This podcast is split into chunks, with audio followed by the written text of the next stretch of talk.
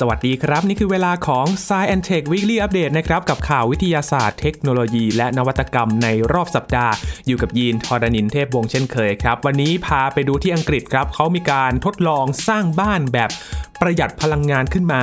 สร้างในห้องทดลองใหญ่ ๆ เลยนะครับ มีสภาพอากาศหลากหลายรูปแบบเลย เพื่อที่จะดูว่าบ้านหลังนี้มันสามารถทนทานต่อสภาพอากาศต่างๆ ได้หรือไม่ครับ และมีการไขคำตอบครับ กับคำถามที่ว่าทำไมโลกถึงดูสว่างเท่ากันทั้งใบเมื่อมองจากห้วงอวกาศ เพราะอะไรกัน และที่เชอร์โนบิลครับเขาไปศึกษาสุนัขจรจัดที่อยู่ที่นั่นนะครับ หลังจากเกิดหายนะเกิดขึ้น ที่โรงไฟฟ้านิวเคลียร์ มีสารกัมมันตรังสีรั่วไหลมา มีพันธุกรรมของสุนัขจรจัดที่นั่นนะครับ แตกต่าง จากสุนัขพันธุ์อื่น ๆ ที่อยู่นอกพื้นที่ทั่วโลก ทั้งหมดนี้ติดตามได้ใน Science Tech Weekly Update สัปดาห์นี้ครับ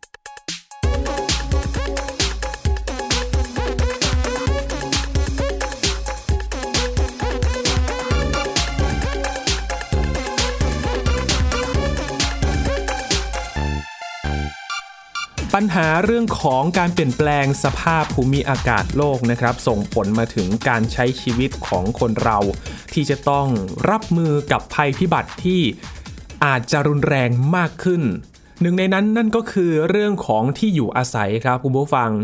เราจะต้องมีบ้านที่จะต้องทนแดด ทนฝน ทนลม ทนหิมะ เรื่องของความหนาว และช่วยปกป้องเราให้ปลอดภัยจากสภาพอากาศที่ อาจจะสุดขั้วเหล่านี้ที่มันเกิดขึ้นได้ในอนาคตนะครับ เพราะว่าสัญญาณเตือนมาแล้วทั้งพายุที่อาจจะรุนแรงมากขึ้น มีพายุหิมะที่หนา มีปกคลุมหนาเลยทำให้เราจะต้องอยู่ในบ้าน และพอสภาพอากาศแบบสุดขั้วแบบนี้ เราก็จะต้องมีสภาพแวดล้อมภายในบ้านที่ปลอดภัย แล้วก็ สามารถทนอยู่ได้ด้วยนะครับ แม้ข้างนอกจะหนาวจะร้อนเพียงใด แต่ข้างในก็จะต้องมีสภาพอากาศที่เอื้อต่อการอยู่อาศัยของเรานั่นเองครับ ที่อังกฤษครับเขามีการสร้างบ้านในห้องทดลองขนาดใหญ่เลยนะครับ และก็มีการใช้สภาพอากาศสุดขั้วหลากหลายรูปแบบเลยครับ เพื่อที่จะทดสอบการประหยัดพลังงานของบ้านแห่งอนาคตนี้ ตอนนี้เขากำลังทดลองสร้างบ้านอยู่สองหลังด้วยกันนะครับ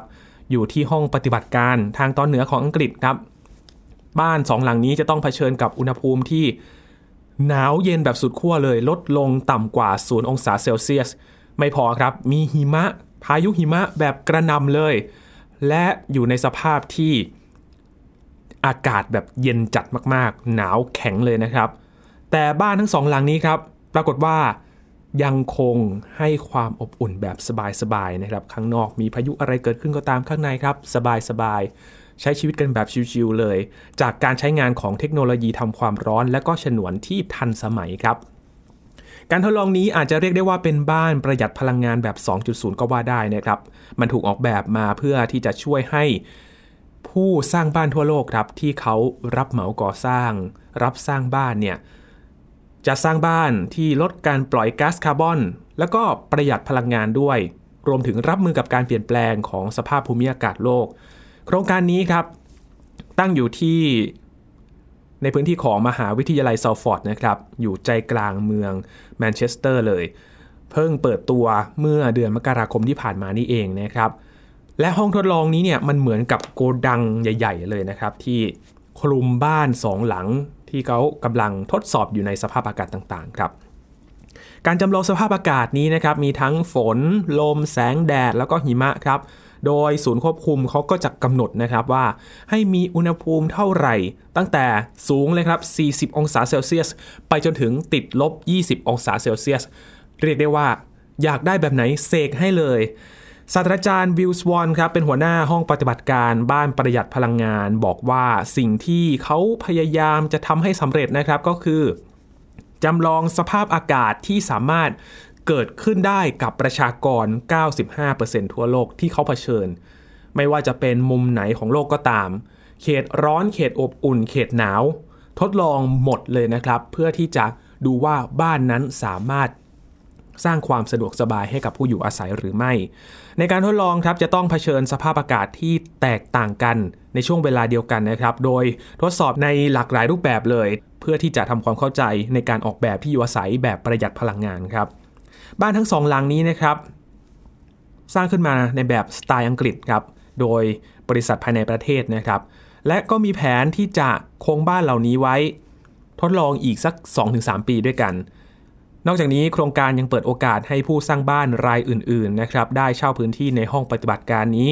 สร้างที่อยู่อาศัยแล้วก็ควบคุมปัจจัยต่างๆ ถ้าอยากจะได้แนวไหนมีสไตล์อังกฤษแล้วนะครับ อยากสร้างบ้านแบบประหยัดพลังงานที่มีวัสดุอื่นๆ ก็สามารถเสนอไปได้ และใช้พื้นที่ของห้องปฏิบัติการนี้ในการควบคุมปัจจัยต่างๆนะครับสำหรับบ้านหลังแรกที่สร้างขึ้นมานี้นะครับ จะถูกหุ้ม ด้วยอิฐครับมีกรอบไม้ พร้อมด้วยฉนวนกันความร้อนอยู่ภายในด้วยนะครับ ติดตั้งแผงโซลาร์เซลล์ไว้บนหลังคา ตอนนี้นักวิทยาศาสตร์กำลังทดสอบประสิทธิภาพของระบบทำความร้อนหลากหลายประเภทเลย รวมถึงเครื่องที่เปลี่ยนความร้อนจากอากาศมาเป็นพลังงานความร้อน ภายในห้องนั่งเล่นก็ถูกออกแบบมาให้ตั้งวงจรเครื่องทำน้ำร้อน อยู่ภายในผนังด้วยนะครับ และเสริมความร้อนผ่านเทคโนโลยีอินฟราเรดจากขอบบัวผนังด้วย ขอบที่เป็นขอบไม้นะครับ หรือว่าขอบที่มันยื่นออกมาทั้งขอบบนขอบล่างของผนังบ้านนะครับ เรียกว่าขอบบัว ตัวกระจกก็ยังเป็นตัวแผ่รังสีอินฟราเรดด้วยนะครับ มีเซ็นเซอร์จำนวนมาก คอยตรวจสอบห้องที่ถูกใช้งานอยู่ ผู้ที่อยู่อาศัยก็จะสามารถควบคุมเทคโนโลยีผ่านการสั่งงานด้วยเสียงด้วยครับคล้ายๆกับการสั่งงานด้วยผู้ช่วยส่วนตัวนะครับ อย่าง Alexa หรือว่าระบบอื่นๆ ที่ตอนนี้บริษัทเทคโนโลยีนำมาใช้ใน smart home นะครับ ก็มีระบบที่รองรับการสั่งการด้วยเสียงเช่นเดียวกันสำหรับบ้านที่กำลังทดสอบนี้นะครับ ทางผู้สร้างบ้านเขาคาดว่าเทคโนโลยีนี้น่าจะช่วยลดค่าใช้จ่ายด้านพลังงานเฉลี่ยของบ้านในอังกฤษ ให้เหลือเพียง 1 ใน 4 ของค่าใช้จ่ายด้านพลังงานในปัจจุบันนะครับ ซึ่งก็ถือว่าเป็นประโยชน์อย่างมาก ๆ เลยสำหรับลูกค้าที่ตอนนี้กำลังเผชิญราคาพลังงานที่สูงลิ่วเลยนะครับ โดยเฉพาะในอังกฤษเนี่ยมีข่าวเรื่องของคอสที่จะต้องใช้จ่ายเรื่องพลังงานเนี่ยมากเลยทีเดียว นอกจากนี้ เทคโนโลยีบ้านประหยัดพลังงานก็จะเป็นส่วนสำคัญครับต่อความพยายามของอังกฤษที่ตั้งเป้าจะลดการปล่อยก๊าซคาร์บอนให้เป็นศูนย์ภายในปี 2050 เพื่อต่อสู้กับการเปลี่ยนแปลงสภาพภูมิอากาศ รายงานของรัฐสภาอังกฤษพบว่าในปี 2019 ครับ การปล่อยก๊าซคาร์บอนจากระบบทำความร้อนของอาคาร 17%มาจากบ้านพักอาศัย ซึ่งมีสัดส่วนเท่ากับการปล่อยก๊าซคาร์บอนจากรถยนต์ทุกคันที่ขับอยู่ในบนถนนของอังกฤษด้วยนะครับ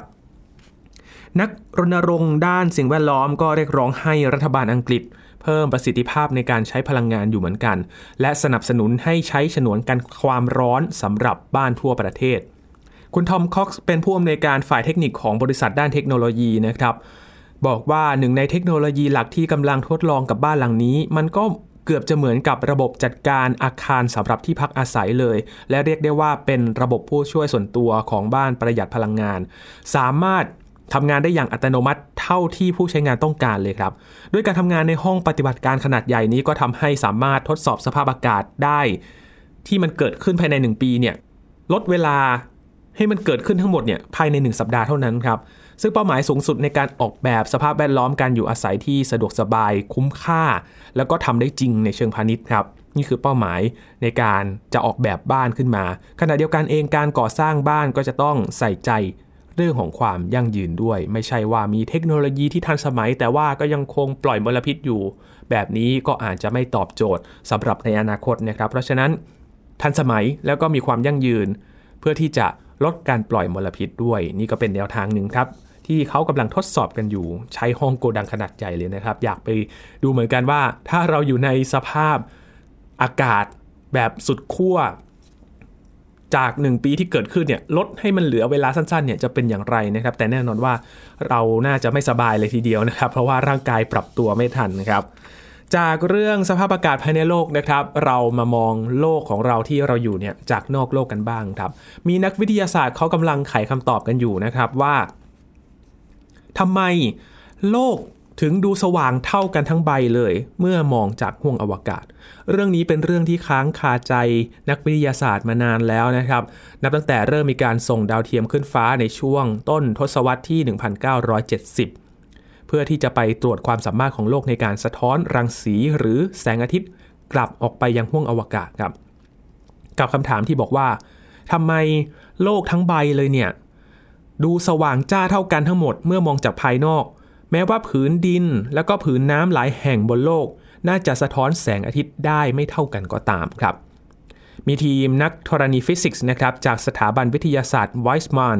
ของอิสราเอลเขาไขปริศนานี้ได้สำเร็จครับ และเปิดเผยในวารสารพีนัสชี้ว่าภูมิอากาศเป็นปัจจัยสำคัญครับในการทำให้ปรากฏการณ์นี้เกิดขึ้น ผลวิเคราะห์ที่ได้จากการทำแผนที่กลุ่มเมฆและพายุทั่วโลกชี้ว่า พื้นที่ทางซีกโลกใต้ที่ควรจะปรากฏเป็นเงาดำมืด เมื่อมองจากห้วงอวกาศ เพราะเต็มไปด้วยมหาสมุทรที่ดูดซับแสงอาทิตย์นั้น กลับดูสว่างเท่ากับซีกโลกเหนือเลย เนื่องจากมีกลุ่มเมฆจากพายุไซโคลนกำลังแรงช่วยสะท้อนแสงอาทิตย์ออกไปเป็นการชดเชยครับ ค่าความขาวสว่างที่เกิดขึ้นจากการสะท้อนแสงของพื้นผิววัตถุ เรียกว่าอัลบิโดนะครับ สามารถขึ้นได้หากผืนดินถูกปกคลุมด้วยหิมะ หรือว่าเหนือผืนน้ำนั้นมีกลุ่มเมฆที่เกิดจากการก่อตัวของพายุหมุนนะครับพูดง่ายๆก็คือ สิ่งใดที่มีลักษณะสีขาวๆนะครับ สามารถจะสะท้อนแสงได้ดีเลย และผลวิจัยชี้ว่ารูปแบบการก่อตัวของกลุ่มเมฆจากพายุไซโคลนตามจุดต่างๆ ในมหาสมุทรของซีกโลกใต้ มันสามารถเพิ่มค่าอะบิโด หรือว่าการสะท้อนแสงอาทิตย์จากผืนน้ำให้มากขึ้นด้วยครับ จนมีความสว่างเท่าเทียมหรือว่า สมมาตรกับบริเวณซีกโลกเหนือ ที่ส่วนใหญ่เป็นผืนแผ่นดินได้ อย่างไรก็ตามครับ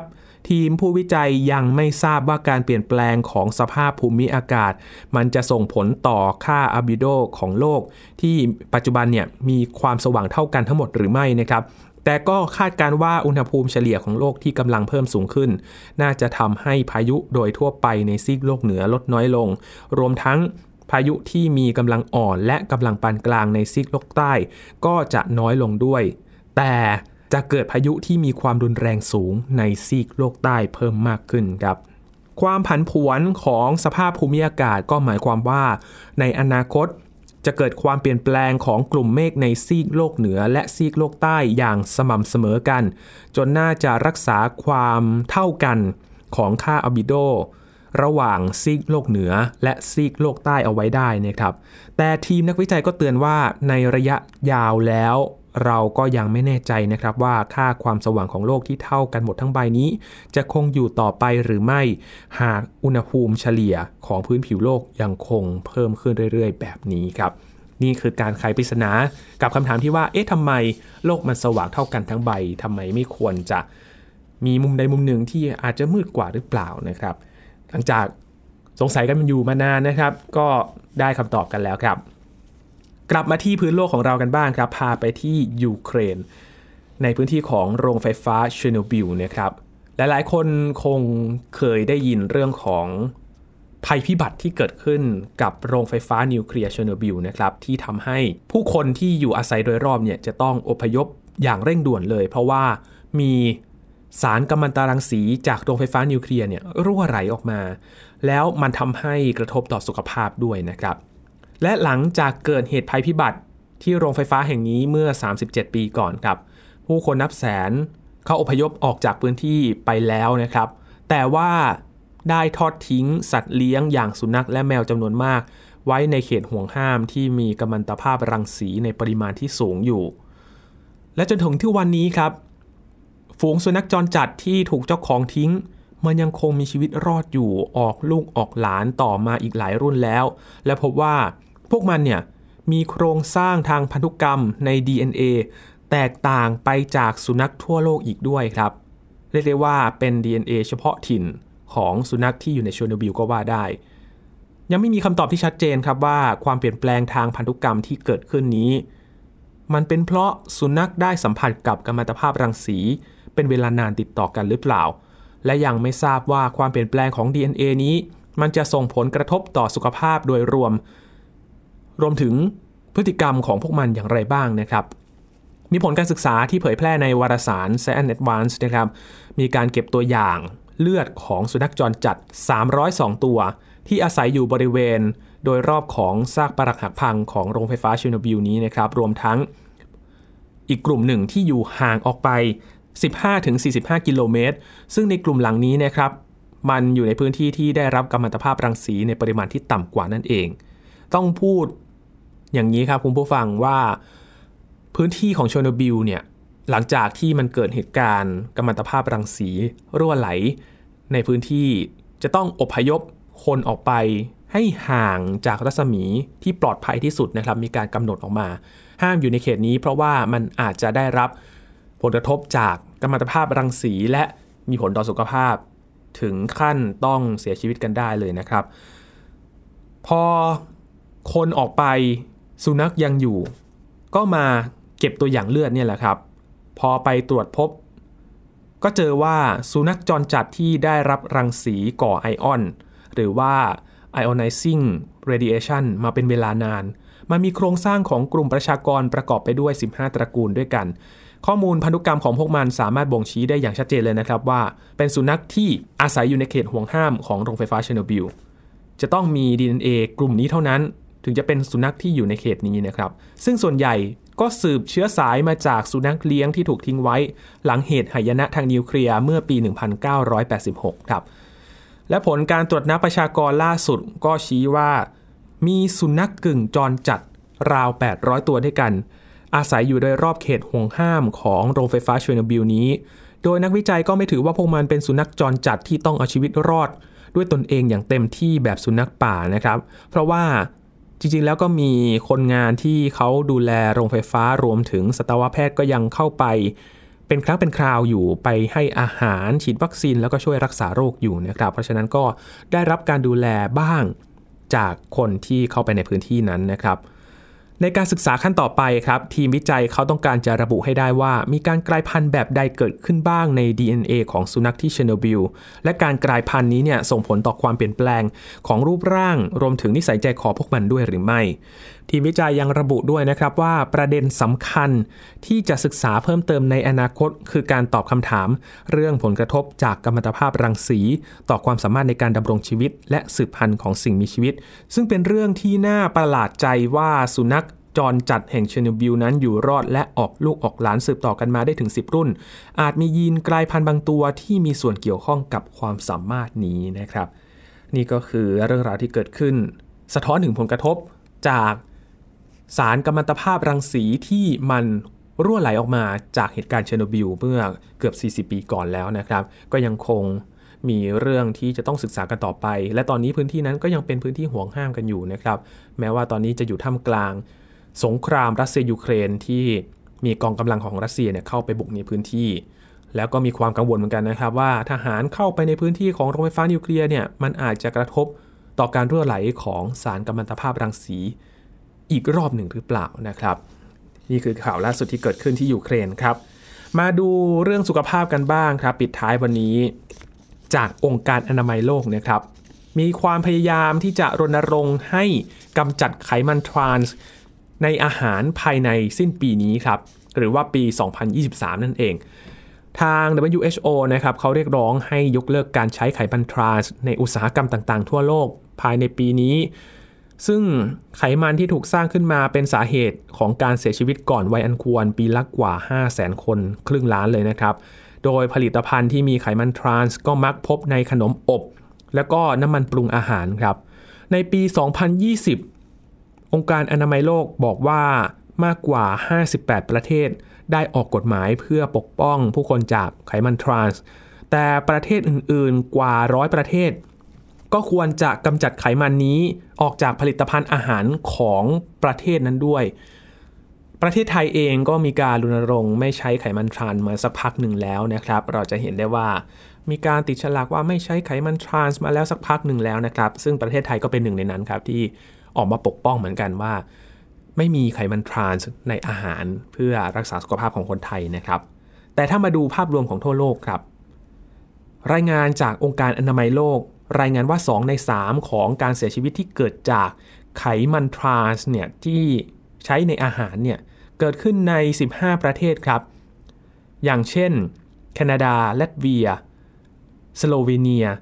และสหรัฐอเมริกา ซึ่งในประเทศกลุ่มนี้เนี่ย เขาได้กำหนดข้อจำกัดมาแล้วว่าห้ามใช้ไขมันทรานส์ แต่ว่ายังมีอีกหลายประเทศเลยครับ ที่ยังไม่ได้ดำเนินการใด ๆ ทั้งอาเซอร์ไบจาน บังคลาเทศ ภูตาน เนปาล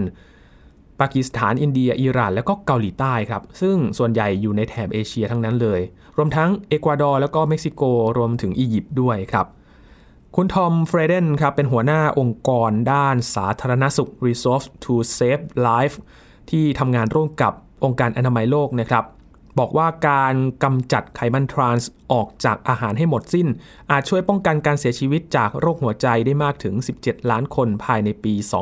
2040สมาคมโรคหัวใจแห่งอเมริกาให้ข้อมูลว่าไขมันทรานส์มีอยู่ 2 ประเภทนะครับ ประเภทแรกก็คือไขมันทรานส์ตามธรรมชาติ ก่อตัวขึ้นในลำไส้ของสัตว์บางชนิด และมีอาหารมากมายที่ผลิตขึ้นจากสัตว์เหล่านี้ อย่างเช่นนมและผลิตภัณฑ์เนื้อสัตว์ต่างๆ ประเภทที่ 2 ก็คือไขมันทรานส์เทียมนะครับ ที่เรียกว่ากรดไขมันทรานส์เกิดขึ้นผ่านกระบวนการทางอุตสาหกรรมครับ ที่มีการเติมไฮโดรเจนลงในน้ำมันพืช ก็มีบริษัทผู้ผลิตอาหารนะครับ เขาจะใช้น้ำมันที่มีต้นทุนต่ำเพื่อให้อาหารคงความสดได้นานขึ้นนั่นเอง ขมันทรานส์นี้ก็สามารถพบได้ในอาหารต่างๆ อย่างเช่นโดนัทคุกกี้แล้วก็อาหารทอดกรอบนะครับ นอกจากนี้ขนมอบที่วางอยู่บนชั้นขายหลายเดือน แต่ว่ายังคงความนุ่มชุ่มชื้น มักจะมีไขมันทรานส์อยู่ เนื่องจากว่าน้ำมันยังคงแข็งตัวที่อุณหภูมิห้องนั่นเองคุณทอมเฟรเดนยังบอกด้วยนะครับว่าสิ่งสำคัญที่ต้องเข้าใจความแตกต่างระหว่างไขมันทรานส์เทียม และก็ไขมันอิ่มตัว ที่เขาเรียกว่าไขมันทรานส์เป็นสารพิษเนี่ยซึ่งควรกำจัดออกจากแหล่งอาหารให้หมดสิ้นไป ซึ่งมันแตกต่างจากไขมันอิ่มตัวที่พบได้ทั่วไปในอาหารหลาย ๆ ประเภทนะครับ และไม่มีใครเสนอข้อห้ามใด ๆ ในไขมันชนิดนี้ ให้คิดว่ากรดไขมันทรานส์เป็นเสมือนยาสูบในโภชนาการ ซึ่งไม่มีคุณค่าใด ๆ เลยครับ ย้อนไปในปี 2018 นะครับ องค์การอนามัยโลกได้ให้คำแนะนำเพื่อเรียกร้องให้รัฐบาลทั่วโลกกำจัดกรดไขมันทรานส์ออกจากแหล่งอาหาร คู่มือนี้เขาได้แนะนำให้แทนที่ไขมันทรานส์ด้วยน้ำมันอย่างเช่นน้ำมันมะกอกนะครับ ที่จะสร้างความตระหนักรู้ถึงอันตรายของไขมันทรานส์และบังคับใช้นโยบายและกฎหมายในการต่อต้านการใช้ไขมันชนิดนี้อีกด้วย โดยกฎหมายใหม่ได้ปกป้องชีวิตผู้คนได้มากกว่า 2,300 ล้านคนจากสารดังกล่าวครับ ประเทศที่มีการดำเนินการเกี่ยวกับไขมันทรานส์ส่วนใหญ่ก็เป็นประเทศที่ร่ำรวยนะครับ แต่ก็มีประเทศที่รายได้น้อย และรายได้ต่ำจนถึงปานกลางหลายประเทศเลย อย่างเช่น บังกลาเทศ อินเดีย ฟิลิปปินส์ แล้วก็ยูเครน ก็ปฏิบัติตามแนวทางนี้ที่ดีที่สุดของ การต่อสู้กับกรดไขมันทรานส์ขององค์การอนามัยโลกด้วยนะครับ มีการตั้งข้อสังเกตนะครับว่าประชากร 5,000 ล้านคน ยังคงเสี่ยงต่ออันตรายที่เกิดขึ้นจากการใช้ไขมันทรานส์นะครับ และเสนอให้รัฐบาลประเทศต่างๆ ยับยั้งการเสียชีวิตที่สามารถป้องกันนี้ได้ โดยการบังคับใช้นโยบายที่เป็นแนวทางปฏิบัติที่ดีที่สุดขององค์การอนามัยโลกนะครับ บ้านเราใช้แล้วย้ำกันอีกครั้งหนึ่งนะครับที่เราจะเห็นว่าผลิตภัณฑ์ที่เกี่ยวข้องกับ เบเกอรี่นะครับ มีการประกาศออกมาแล้วว่าไม่ใช้ไขมันทรานส์แล้ว ขนมกรุบกรอบต่างๆนะครับ ก็มีการปรับการใช้น้ำมันที่ดีต่อสุขภาพมากขึ้นนะครับ ก็เป็นการช่วยรักษาสุขภาพของคนไทยอีกทางหนึ่งนั่นเอง ซึ่งองค์การอนามัยโลกก็ออกมาย้ำกันอีกครั้งหนึ่งนะครับว่าทั่วโลกเลยไม่ใช่แค่บางประเทศเท่านั้น ทั่วโลกควรจะทำให้ไขมันทรานส์นี้เนี่ย หายไปจากอุตสาหกรรมต่างๆสักที เพื่อที่จะช่วยต่อชีวิตให้กับประชากรโลกได้เพิ่มมากขึ้น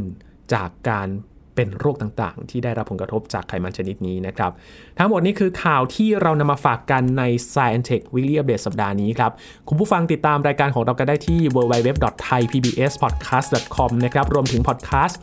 ช่องทางต่างๆ ที่คุณกำลังรับฟังเราอยู่ครับ อัปเดตเรื่องวิทยาศาสตร์เทคโนโลยี และนวัตกรรมกับเราได้ที่นี่ทุกที่ทุกเวลากับไทย PBS Podcast นะครับ ช่วงนี้